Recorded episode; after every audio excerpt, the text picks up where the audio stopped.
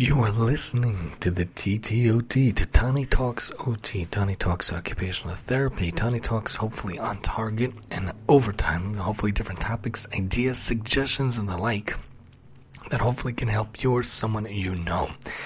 Every day, it's always a struggle to get kids to school on time. We talked about the idea many times, what we could do to save time for that.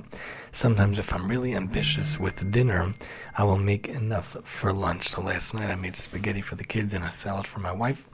So we made the extra spaghetti for lunch, and then I put it into three bowls for the three because I go to school. Obviously, the baby at home doesn't go to school yet, and then we take it with us. But the thing about a knapsack, and we talk about it a lot in September when school starts up for the year, the backpack awareness is good to remember that we have to be careful with it. We have to be proper with it. It has to be 10% at most of the child's weight. So if the kid is 40 pounds, you got to give it to 4 pounds.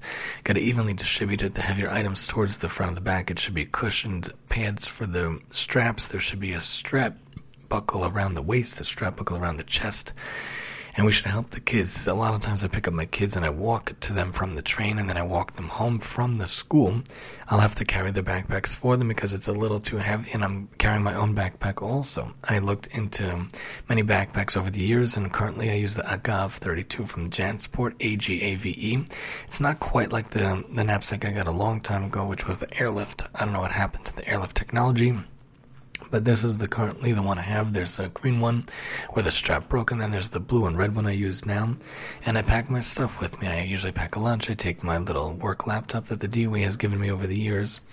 And also, I pack different items and different papers and whatnot in order to take it with me to the school. We want to make sure that it's not too heavy for the kids and make sure what are we packing in the knapsack? What are we sending them in the knapsack? What are they taking with them?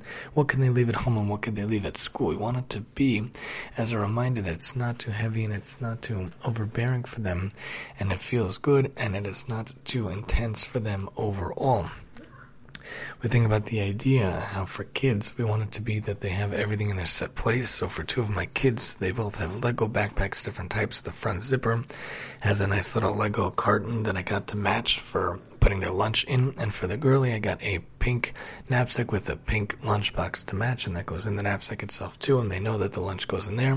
They take a snack or two or three for the day. They know to fill up their water bottle, and they know that I give them a special mitzvah note, which is basically a, a note for a good deed they did. A lot of times I'll say the same thing. You know, he did a great job getting ready for school. She did a great job getting ready for school he did a good, great job getting ready for bed, or she did a great job getting ready for bed. That's usually the different things that go in the knapsack. And if they take a book out of the library, they go once a week to the library, they choose a book that they want to read, and then they have to return it. And we want to make sure that the knapsack is all set. When we set up things beforehand, like the night before, that's really the smartest way to go. And that's the most accurate and functional way to go.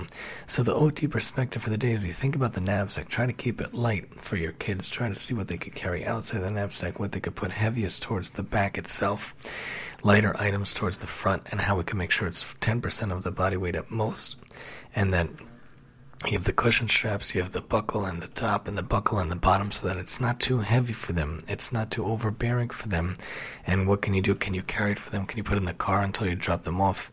And do they know how to unpack and pack it? Of course, that's one of the major skills, organizational skills we want to see in OT land, especially when they walk into the classroom. It's usually the first thing the teacher has them do. Take off your, your coat, take off your sweatshirt if you have one. My kids love sweatshirts and take off your backpack, take out your lunch, hang it up, and make sure it's in the right spot. So when it comes to backpack, thinking about the backpack, how do our backpacks look, and how do our backpacks look for our kids? That's the OT perspective for the day to help you get you on your way here on the TTO team. And I'm your host, Tani.